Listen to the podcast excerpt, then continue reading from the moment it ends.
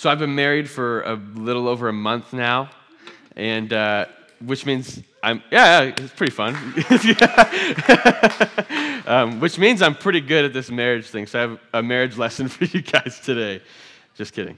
Um, still very much learning. uh, but a question that Olivia and I, as my wife, um, ask each other frequently is, "How's your heart?" So you should do this because we're marriage experts. Um, but this is a question I try to ask Olivia often. Um, how is your heart in regards to your faith?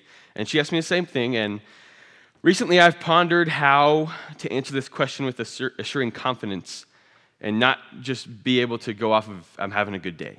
Um, if, if I'm just feeling good, if I feel at peace, or if I, if I have some cool things on the horizon to look forward to, um, if I'm just feeling good. I've, I've recently been trying to ponder what it means to like actually respond my faith is good. My faith is fervent and true, and you know, I feel like I'm surrendered to God. Like I can remember times like the day I decided to repent and believe, uh, the day I got baptized, the, the, day, the time where God's love became so real to me. Um, and like in those moments, it felt so evidently clear that I could answer that question and say, really good. My faith is really good. And then I would go about regular life after these things would happen. I would, you know, I would be pouring out my heart in worship, or I'd go listen to a good sermon, or I'd preach, or I'd go be serving, and, and the, the, my faith would be good. I would feel good about where I was with faith. And then I would jump back into this cycle of life, and it would just be gone. That the fire would be gone, the, the fervency, um, what, you know, the feeling that everything I do, I, I wanted to pursue God and honor God. It just would like not be necessarily uh, like just cut out of my life or, or just um, like totally choked out, but for some reason I would get distracted and this fervency would leave me. But that's not how it ought to be. You know, like eating and work and entertainment and fellowshipping with friends and going to the mountains and all these things, you know, life, the things that you do in life are things we ought to do, or else we'd just be bored. And so, all these things that are squelching my faith, all these things that are distracting me from being a fervent believer, they shouldn't be the things that are pushing me away from having a fervent faith for Christ. Yet they are the very things that are drawing me away from this radical, self denying faith in God. And this actually regular happens to, regularly happens to me, and I think a lot of people right here, right here in church. We come and hear an amazing sermon. Um, we come and pour our hearts out in worship. We come and fellowship with other believers. And then as soon as we walk out the door, we're driving out, the, out of the parking lot. It's gone. The eternal things that we have on, in mind, or the, the, the truth that we just heard, or um, the conviction that God um, you know, spoke over us, it's just gone.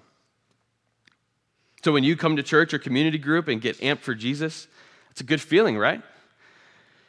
Maybe you haven't experienced it, or maybe you don't claim to be a Christian, and this, you know, this kind of thing can happen in all sorts of things. There are days when you're super amped about your job, or super amped about a group of friends, or you super love your, your spouse or the person, your, your, your life partner, and, and then all of a sudden something just comes and squelches that out. Now, this is about our faith in Christ, and I believe that the true fulfillment of all those things is in what we're going to talk to today but we're talking about what takes this aliveness away from Him. What would your life be like if you could always be thinking with these eternal things in mind? What would your life be like if the realities that we're reminded of week to week here on a Sunday were always on our minds in the perspective of our day to day lives? What would it be like if you were just able to go about your day and not worry about tomorrow, not worry about the future, not worry about if you're going to eat or drink or if you're going to make money or if you're, or if you're going to get to go on another vacation, if you're going to, get to go up to the mountains again, or if your car's going to break down? What would life be like if you could go about not worrying about these things, not letting the things about things of life squelch your faith for God? I think it would be pretty awesome. and so today we're going to explore why we must fight to maintain faith in God, the fight for faith. And so we're going to be in uh, Luke still. Um, we're wrapping up uh, at the end of a, of a, a previous series on community um, today, and we're going to start a new series this week, but we're still in Luke. Um, and what we're about to read is in Luke chapter 17. Um, we're going to be in Luke 17, 20 versus Luke 18, 8. It seems like a big, you know, large passage of scripture, um, but it's going to be awesome. And where we're about to read is where Jesus is talking to his disciples and some Pharisees, which were the religious elite of the time, the me and Caleb's. Just kidding, we're not like the Pharisees. um, but ta- he's talking to them about the coming of the kingdom, um, which in this day is, is this is a day where God's kingdom, his eternal realities like heaven um, and, and, his, and his earth, the physical realities, come become one. God's spiritual realm and the physical realm become one. And his rule is established in all things. And to give some context, the Pharisees are going to ask him a question, asking him a question of when the kingdom is going to come. And it's uh, not exactly the way that they're interpreting it is, is not the way that it is. Um, they're they're going to be asking, and they're asking in a political sense, in a, in a sense of when, when are you going to take over um, our government, our society, our rule? And um, we're going to see that God's picture of the coming of kingdom coming of his kingdom is much different than anything that the Pharisees or that we could conjure up. And so, read with me. Oh.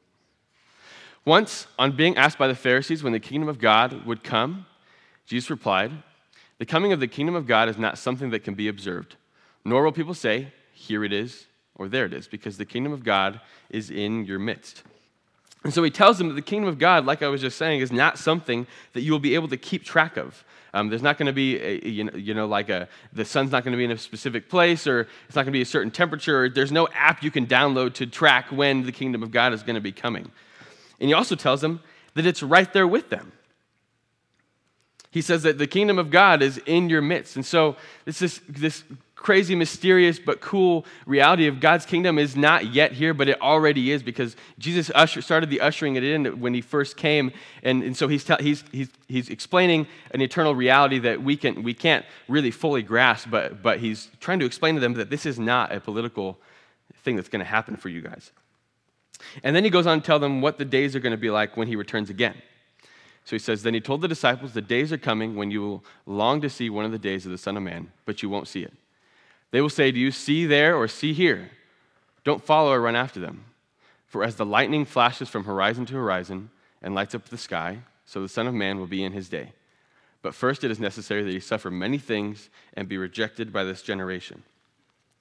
And so now he's talking directly to his disciples. These are his people that follow him, um, the guys that he's kind of training up to be, um, to, to do the work that he does. And he's instructing, instructing them that the last days aren't going to be small. The days when Jesus does return again, that's not going to be like a little thing. Compared to his first coming, when he came like a baby, he came in as a baby, came into this world. When he comes again, it's not going to be meek and small and, and, and peaceful. It's going to be huge, like, like um, the difference between a chihuahua walking in here or a rhinoceros walking in here. It's going to be very, very different and very, very blatant. He says, lightning, as lightning flashes from horizon to horizon. See, I've only lived in Colorado for uh, seven months, eight months now, and I, so I haven't experienced if, the, if this happens here or not, and so don't get offended. Um, but in the Midwest where I grew up, thunderstorms are like real and scary and loud, and you think your house is going to fall down when it happens. Like 20 times a year that happens. And so that's what he's saying is that, is that you know, his coming is going to be like that. Boom, crack, flat, like nobody is going to miss it. It's going to be very clear when Jesus comes back.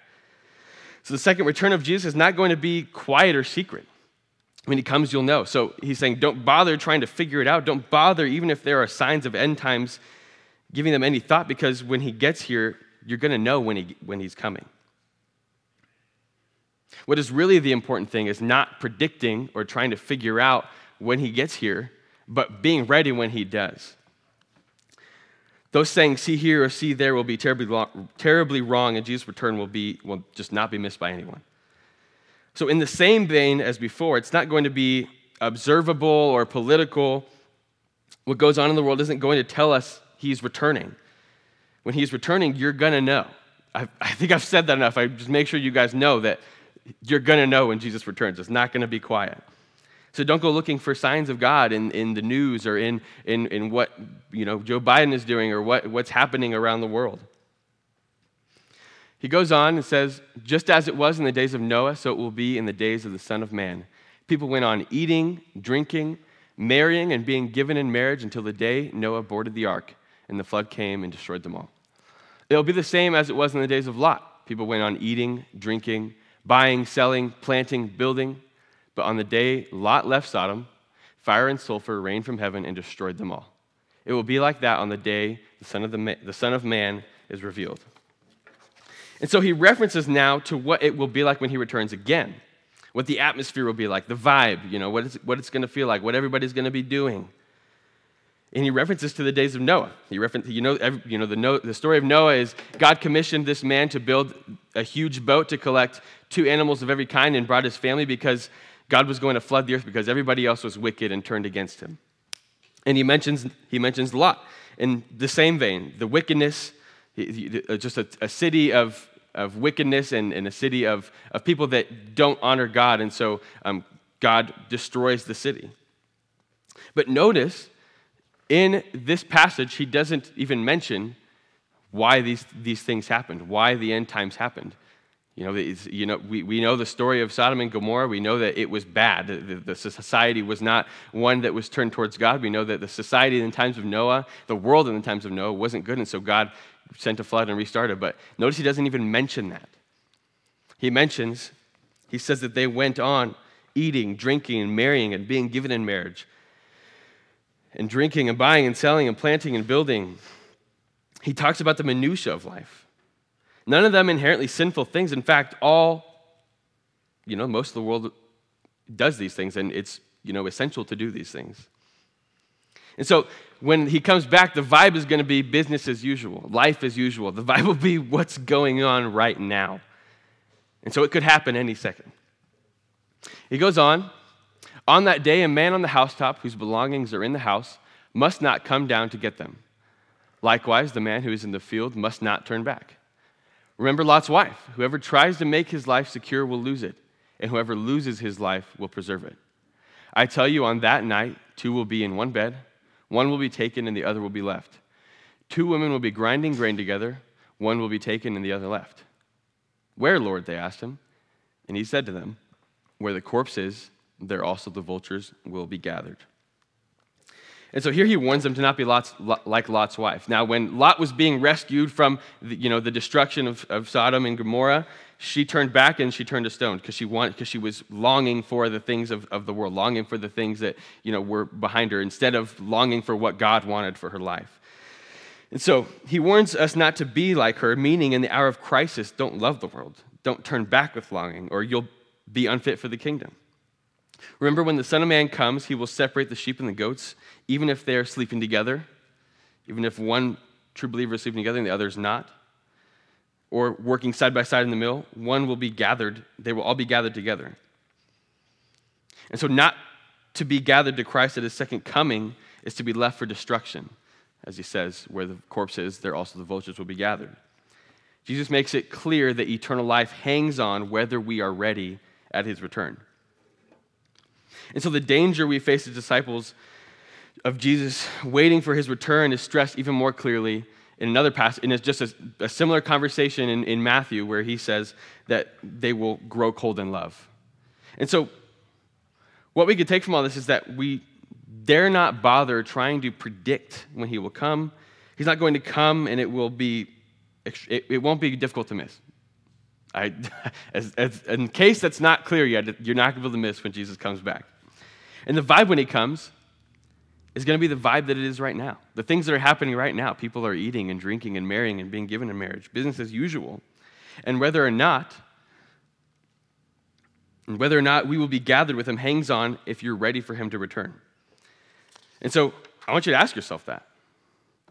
If the lightning flashed right now, if he walked through that door to collect his people, would he be bringing you with him?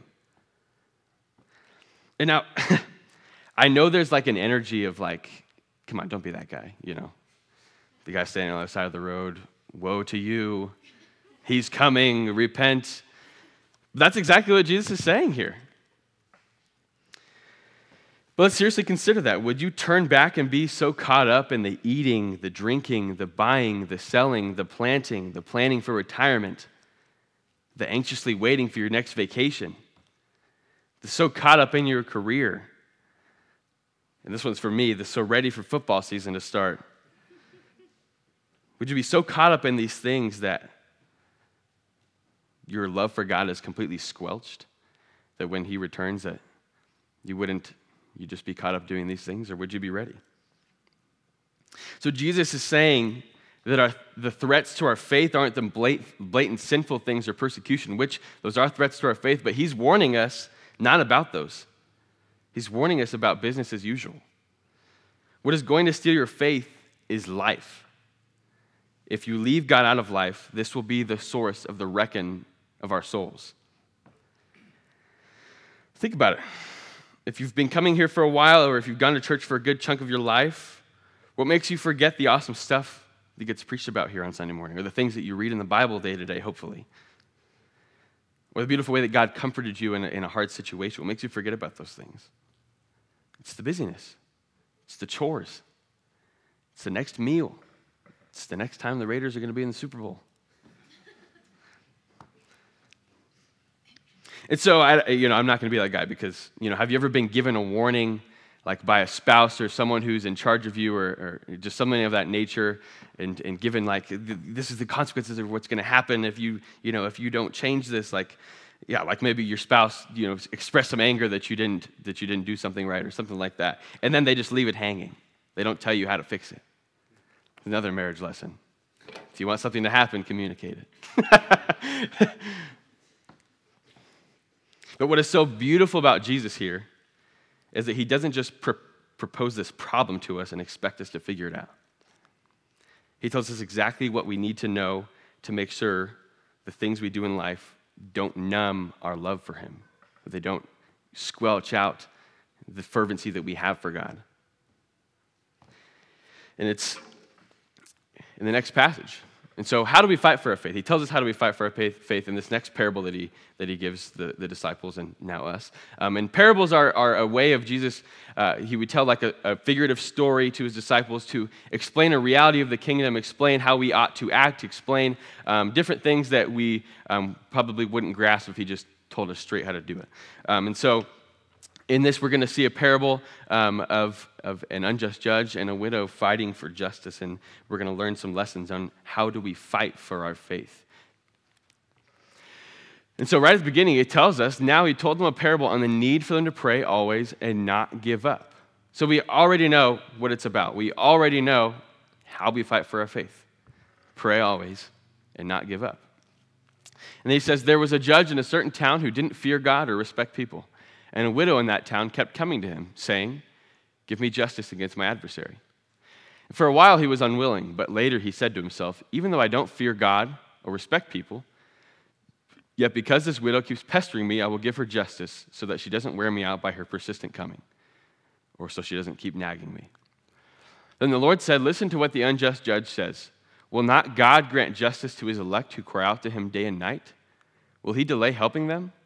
I tell you that he will, satisf- he will swiftly grant them justice. Nevertheless, when the Son of Man comes, will he find faith on earth? And now, some of you might be asking, why are we reading from two different chapters? And here's why.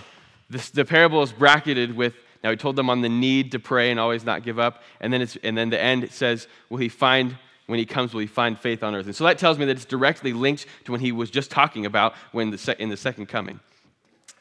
So You see, Jesus isn't just teaching us how to pray here. We can see that it's connected to his, his, his sermon or his lesson on the second coming to us. And so he is teaching us to pray, but with much greater purpose, with your eternity in mind, with like, what is your prayer life? With eternity in mind, not just like, you know, obviously when we pray more, we feel better or we feel closer to God, but like with your eternity in mind, how, like, how is your prayer life right now? So he references now. Oh, I'm so sorry. So sorry, guys. So is anyone confused that Jesus compares God with an unjust judge? Like, I don't want to get hung up on that right now, but I just want to like make sure to make it clear that Jesus isn't saying that God is unjust. But in short, it's the same as like when Jesus compares himself to a thief in the night. It's Jesus isn't a thief. He's not going to come steal your things, but it's like you're not going to know. The point of comparison is that Jesus is not that Jesus is a thief, but that he's coming sudden and unexpected. And so here, the point of comparison is that God is not an unjust judge, but that he responds with help to those who cry to him day and night, who, those who nag, who, those who are persistent. in, in verse 7, Jesus draws out the lesson which he intends to always pray and not give up. If you cry to God day and night, if you always pray and don't lose heart, you will not be like Lot's wife. You won't turn back and to love the world when in his return. You will not be left in judgment. You will not, or you will endure in faith and love, and God will vindicate you when the Son of Man returns. Therefore, he's saying, always pray and don't lose heart. And so, how do we do that? And so, in parables, Jesus usually has a, a, a, character that represents God and usually a character that represents us or the world. And, and it's, I think it's very clear that for us, we got the widow. we got the nagging widow. That's us today. And so, we're going to take a few lessons from the widow today on how we are to pray persistently, how we are to approach God in prayer. And the first is to know your place. and that's not like, hey, know your place. You know, it's like, like actually, she is powerless in this situation. She has no husband, which in this culture really gives her no power, and is a victim of something unjust that cannot be made right herself. And so I don't know how often myself, how often I resort to trying to fix problems, trying to conjure up different ways to, to make, make sure things happen in my life without even consulting God. And you know, I was like, kind of, I grew up, and our society really um, pushes this, this narrative of, you know, pick yourself up and figure it out, pick yourself up and get it done attitude. And I think that this has made a lot of resilient people and made me a really resilient person, and that's great. But I think it's greatly kept us from being able to believe that God actually is working, to actually believe that God is doing stuff or wants to work things out for you. This mindset is something that is pretty deeply ingrained in our society. And I think we would all agree that it has contributed to our disbelief in God. And so we are ultimately powerless. Let's, let's think of a list. Think of a list right now of the things that you worry about, the things that you want to change, the things that stress you out day to day. I would, could almost guarantee you that you don't have actual control over those things. I don't have control over the, whether the Raiders win. I don't have control over if my dog pukes in the house. I don't have control over um, I, a lot of things. the things I do have control over are the choices I make the things that I do, but really, everything else outside of my action is out of our control. Even your job, the, career, the job that you get. You can apply, but the power is in the hands of the employer. You, could, you can uh, look up a recipe for a food, but if you don't, if the food doesn't want to work, if the food is rotten, it's not going to work out for you. So there's a long list of things that we want to control or we want to change that are not in our control. A short list of things that are in our control. I uh, have a quote here that kind of helps us understand. He says, uh, Max Lucado is a, a Christian author. Um, he, uh, people say that he's um, a, a, Christian author for uh, Christians who don't like to read. Basically how he, how he puts his books. Um, and so that's me. Just kidding. Uh, our prayers may be awkward, our attempts may be feeble, but since the power of prayer is in the one who hears it and not in the one who says it, our prayers do make a difference. And so he's saying here there's some really cool, mysterious thing about God, about the way that our relationship works with Him, that you know, we don't have the power to change these things that, that always stress us out, the power to make these things happen that we want to happen. He ultimately has the power. But there's something so cool about his love for us, about how he cares for us, about the relationship that he wants to have with us, the relationship that he does have with us, that our prayers do make a difference. But we must understand that we don't have the power here. We don't have power here, especially in comparison to God. But let's think about that a little deeper. It's not just like know your place and sit down and shut up. It's like God has the power. Like the God that loves you, the God that cares for you, the God that chose you, like has the power to change things. The God that chose you has the power to make things happen in your life that you want to make happen. How does that feel? Pretty cool. It's really good. So I have hope the Raiders will win the Super Bowl someday. but, not to be crass, but let's let that stop and sink in. Like, God is so awesome. He wants good things. He wants the things that stress you out to be set to justice. He wants the things in your life that are causing you trouble. He wants to come in and take control of those things. It's awesome. And the next thing that we see as it notes that she pesters him, the, the, the judge gave in to her persistent coming, is to make a habit of it, make a habit of praying. She kept coming to him. She gave in, he gave into her persistence. And we ought to read this and not think that we can wear him out, that we can wear God out, but that we have and need to do it continually. For some reason in our DNA ingrained in us, we must come to God continually. And there are so many ways to make this a habit, and I can get hung up on teaching you guys, and I'm going to teach you guys some, some ways that I do it. Um, but I really just highly encourage you to read some Max Lucado because he's the Christian writer for Christians who don't like to read. Um, read uh, people like John Piper. Read people that um, can teach you rhythms of life of prayer because different things work for different people. But like the quote said from earlier, the power isn't in our words, so the power isn't in how we do it or when we do it, but it's in the hands of him who does it. And so come to the one who's going to do it. He's listening.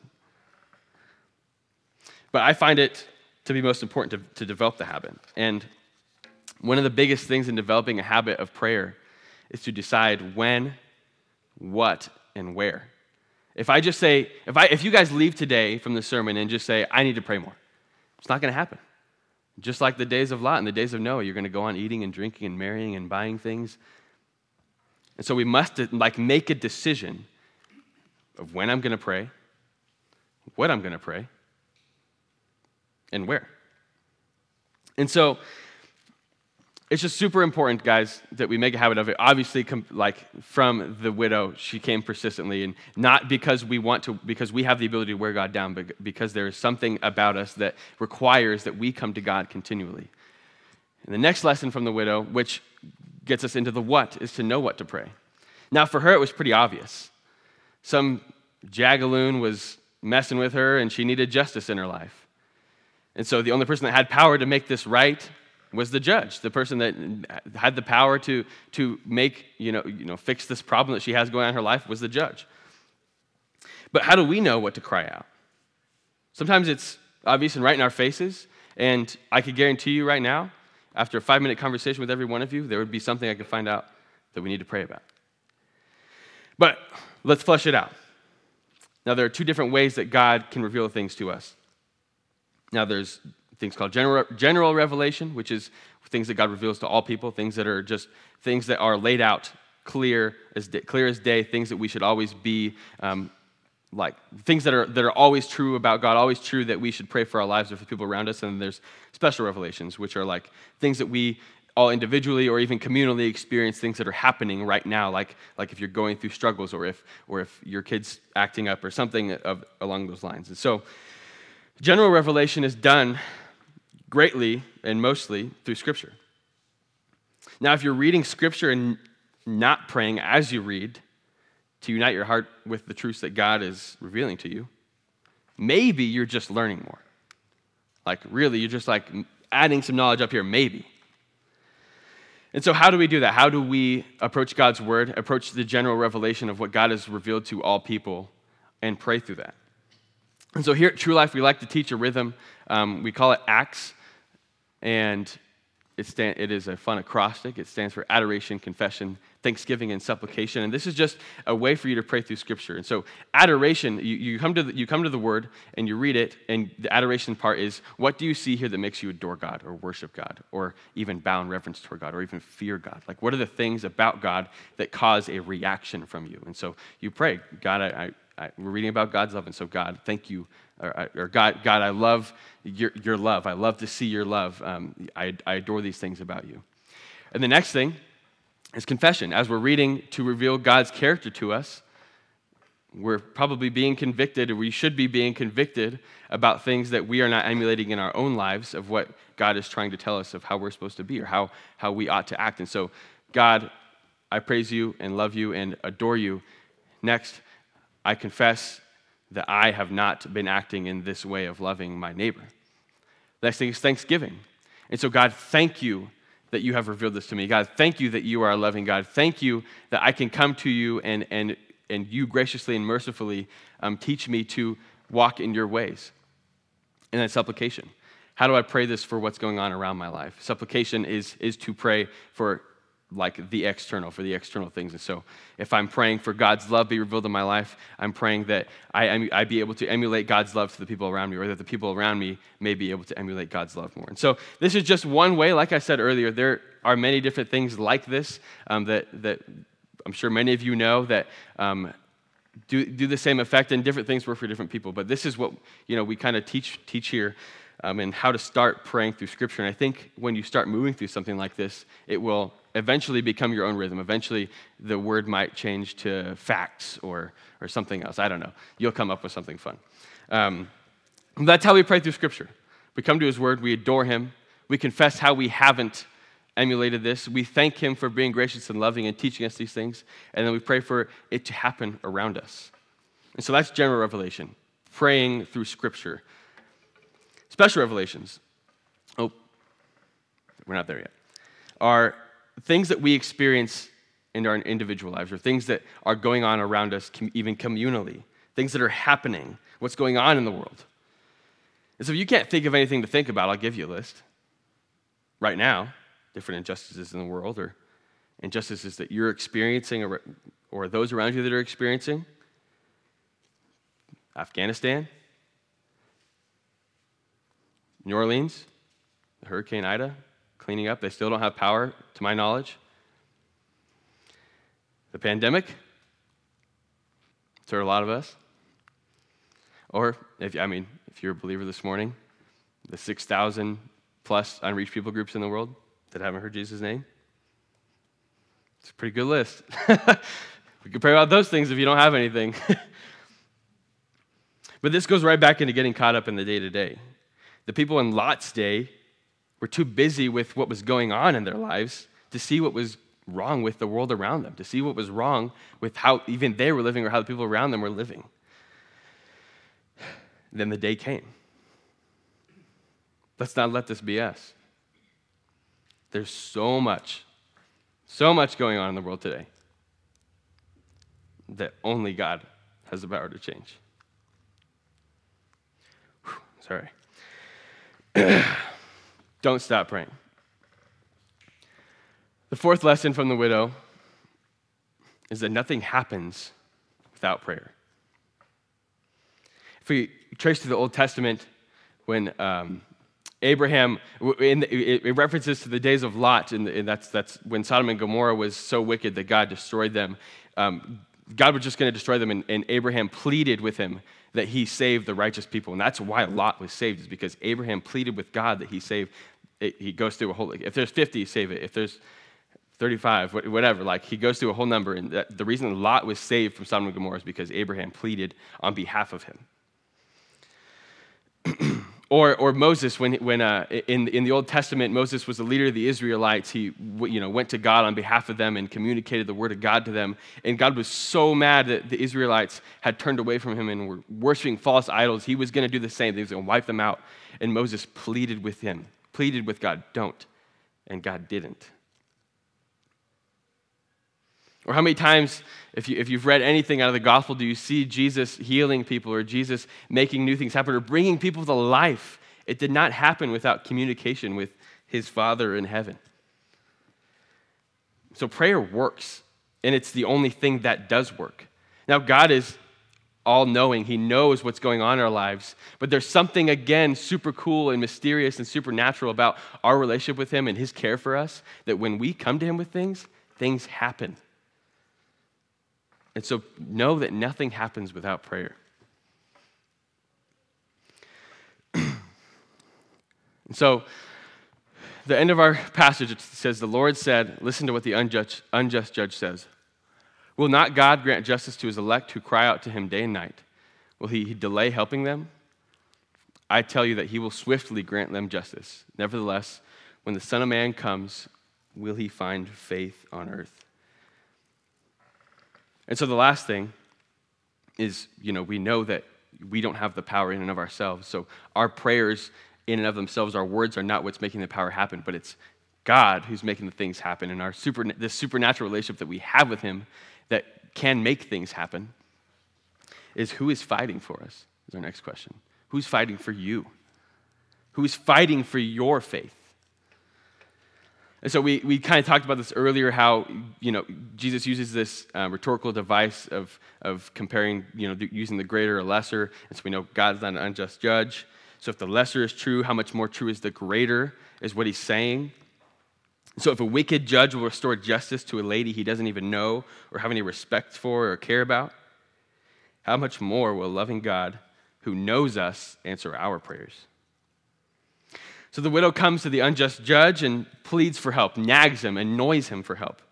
She's experiencing this injustice and wants him to make it right. And that's us, the widow. Weak, poor, no one to speak up for us. And her only hope for help is the judge. He's the only person that has the power to make right what's going on in her life, the injustice that she's experiencing.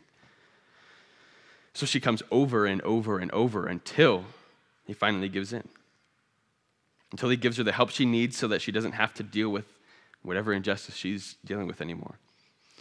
But the point of the parable is not that if you can wear down an unjust human judge, then you can wear down God. The parable is that would contradict contradict when Jesus says stuff like, Fear not, little flock, for it is your Father's good pleasure to give you the kingdom. God wants to do these things for you. He has respect for you, He has a love for you. And so, the most important thing to me in this parable is that it shows everything hangs on God being different from the judge. Jesus tells us two things about the unjust judge. In verse 2, he says he neither feared God or respected people. So, the two obstacles that the judge experiences to not being able to help this woman, but eventually she nags him. But his two obstacles are that he doesn't fear God or respect people. So, in other words, these two marks of the judge are the exact opposite things about God. So, obstacle one is that judge, the judge does not fear God. This means that the fear of God would prompt the judge to help a needy widow. If he was, had the fear of God, he would just do it. And if the fear of God would prompt a judge to help a needy widow, then God is not like the unjust judge, but is the kind of God whose heart is inclined toward his people, who, who because he is God. God himself is merciful to all who call upon him. Therefore, if a judge who has no fear of God can be swayed by persistent petitions, how much more certain can we be that the God that chose us and that loves us will help those who cry out to him day and night? So, the first obstacle is that the, the judge has no fear of God. And the second is that the judge does not respect people. He has no regard for people, as it says in another translation. The judge did not know the widow, and he had no emotional regard for her. And the point made clear is that the judge is not inclined in any way to the widow. So, does this mean that God does not have any regard for us? No. Is he indifferent about our needs? No. He says it clearly in verse 7 Will not God grant justice to his elect who cry out to him day and night? Romans 8:31 says if God is for us then who could be against us? God is for you. God respects you. God has regard for you. So Jesus is saying if an unjust judge can be moved by persistence to make the right situation of a stranger he has no respect for, no feelings toward, how much more will God swiftly grant us justice in our lives? God is merciful and just and gracious and loves you and you guys online too. And he chose you. And this parable is not telling us that God is this impersonal, non caring, power hungry force or guy who we need to try and wear down to make things happen in our life in order to see justice. It's telling us that he's the complete opposite of that. Jesus is saying that God wants to hear your needs. He wants you to cry out to Him, raw, uninhibited, as real as the pain you're experiencing right now. That's what He wants to hear. So, what are you holding back? Why are we holding back? What do you need to be crying out to God? What in your life is, is weighing you down? God wants to restore you. He wants to restore the things in your life. He wants to, you to experience true joy he wants you to experience freedom, contentment, eternal life. And so don't let the next car problem distract you from these eternal realities. Cry out to Him who wants to hear about your car problems. Don't let your next vacation take up all of your joy and hope. Let that be your source of hope. Thank Him for allowing you to, to experience cool things like that. Don't let your career swallow up your true purpose and calling here on earth. Ask God to show you where He has commissioned you and gifted you and empowered you to carry out His plans in your workplace, in your families, in the communities that you live in. Include God in your daily life, and you'll be found as His children. Shun Him out of your life. I think we can fill in the blank.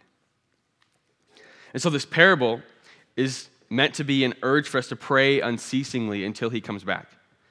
He asks, When the Son of Man comes, will he find faith on earth? He means when he comes back, will he find faithful men and women and children who have persisted in prayer or have lost heart and given up?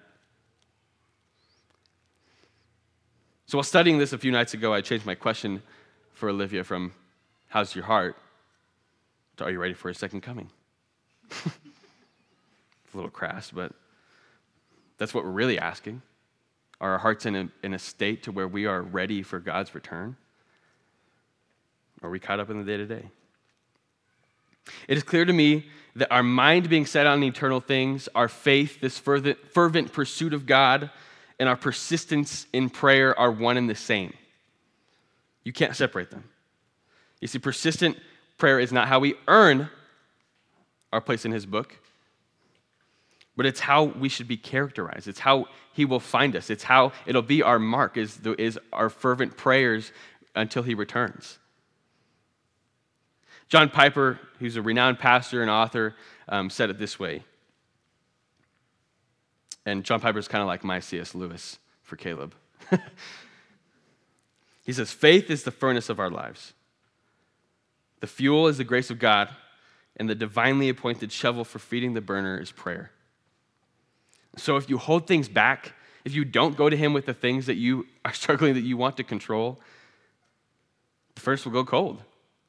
If you continue to distract yourself with the little things, if you the minutia of the day to day, the business as usual, and don't bring your own sorrows and hurts and frustrations to your dad in heaven who loves you, if you don't bring those things to him, you will grow cold and hit to his love and the things that he has set out for you. So we're going to take communion here in a second.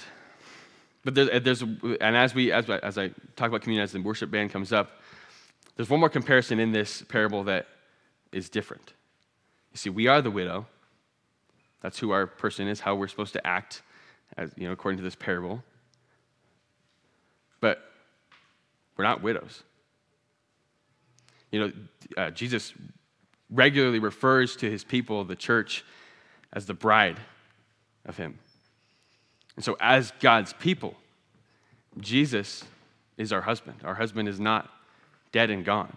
We have a husband. We have someone to advocate for us. We have, we're not estranged and left alone. And that's why, why we take communion. We're celebrating Jesus' secured victory for us on the cross.